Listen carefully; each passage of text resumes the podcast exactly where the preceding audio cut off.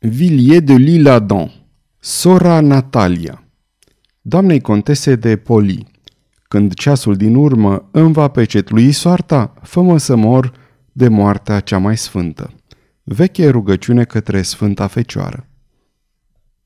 Pe vremuri, în Andaluzia, la cotitura unui drum de munte, se înălța o mănăstire de călugărițe franciscane, aparținând Ordinului Terț.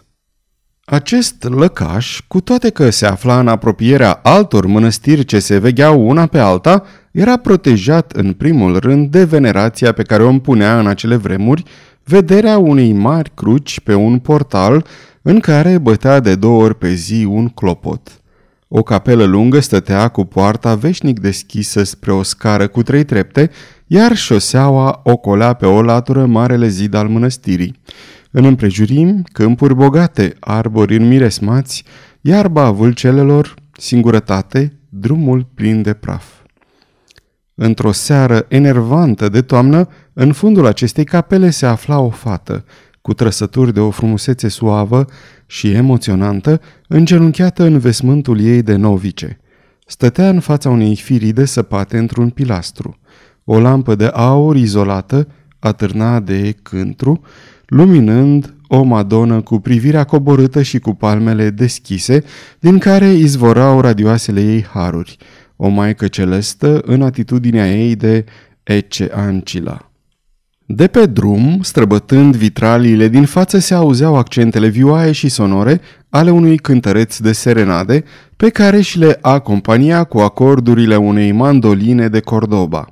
Cuvintele languroase, arzând de pasiune, de îndrăzneală, de tinerețe, ajungeau în biserică până la sora Natalia, novicea îngenunchiată, care, cu fruntea plecată pe brațele încrucișate, la picioarele Madonei, murmura cu glas de jale: „Stăpână, vezi cum plâng și mă rog ție să nu mă izgonești de la mila ta, căci numai în restriște și cu teamă și păstrând în adâncul gândurilor mele chipul tău sfânt, voi pleca de aici în exil.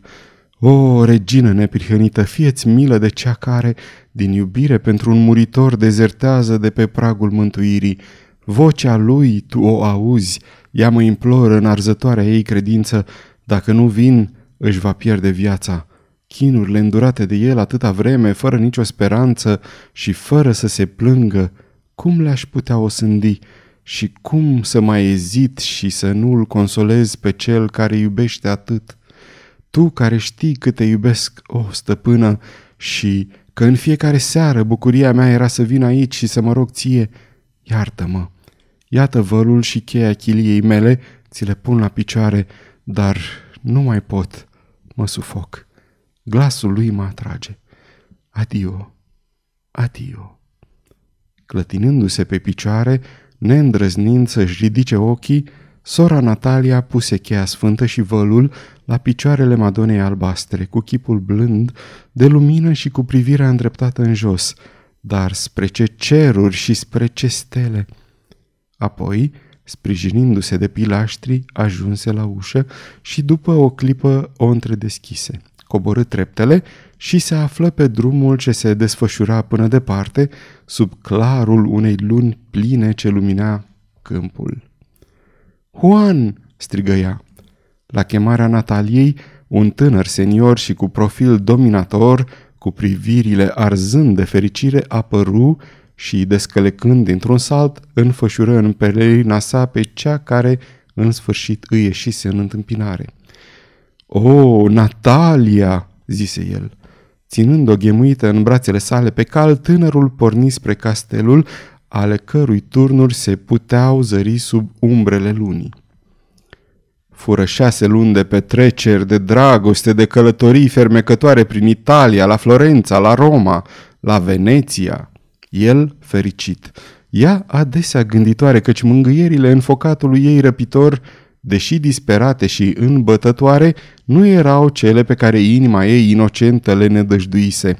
Și deodată, la întoarcerea la Cadi, într-o dimineață însorită, fără ca măcar vreun cuvânt să o avertizeze, Natalia se trezi singură, fără inelul nupțial, fără bucuria unui copil, cel puțin.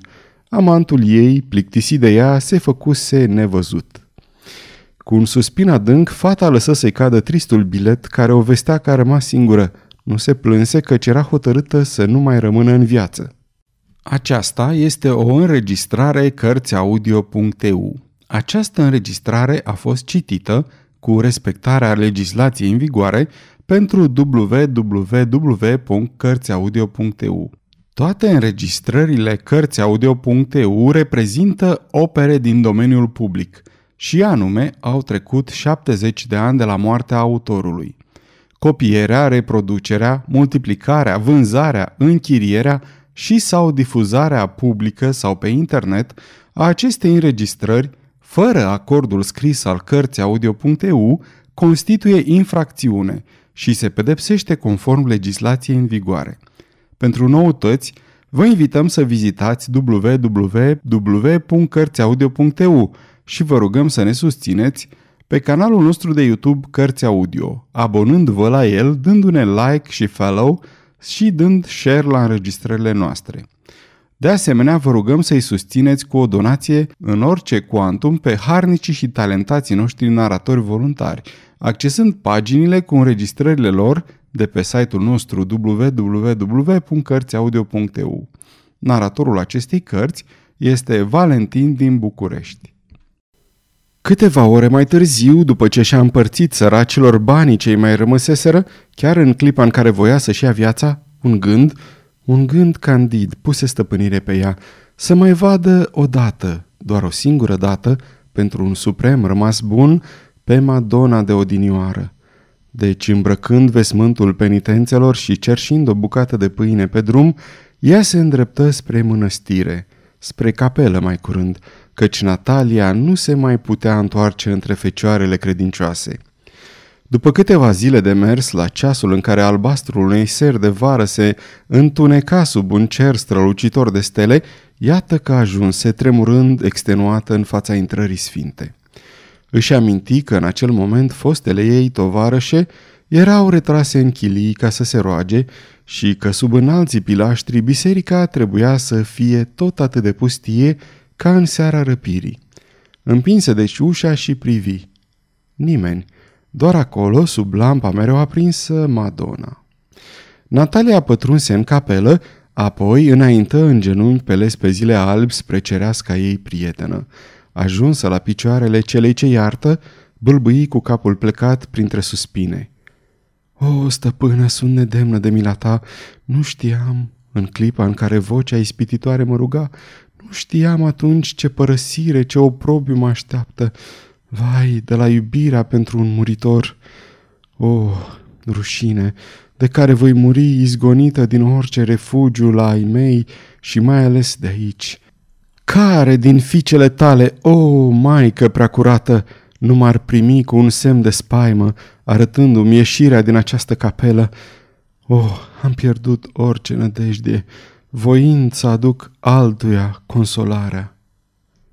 Atunci, în timp ce lacrimile Nataliei picurau în tăcere pe picioarele miresei divine și în clipa în care fata își ridica spre Madonna ultima privire, încărcată de gândul despărțirii pentru totdeauna, ea tresări de un extaz brusc căci întâlni ochii sfinți ce o priveau. Buzele statuii se întredeschiseră și cea din ceruri îi spuse cu blândețe: Fetițo, nu-ți mai aduci aminte? Mi-ai încredințat vălul și cheia chiliei tale înainte de a ne părăsi. Ți-am ținut deci locul, îndeplinind sub acest văl toate sarcinile pe care tu te legasești să le îndeplinești. Niciuna din tovarășele tale nu și-au dat seama că ai lipsit. Ia-ți deci ceea ce mi-ai încredințat. Intră din nou în chilie și să nu mai pleci altădată. Sfârșit.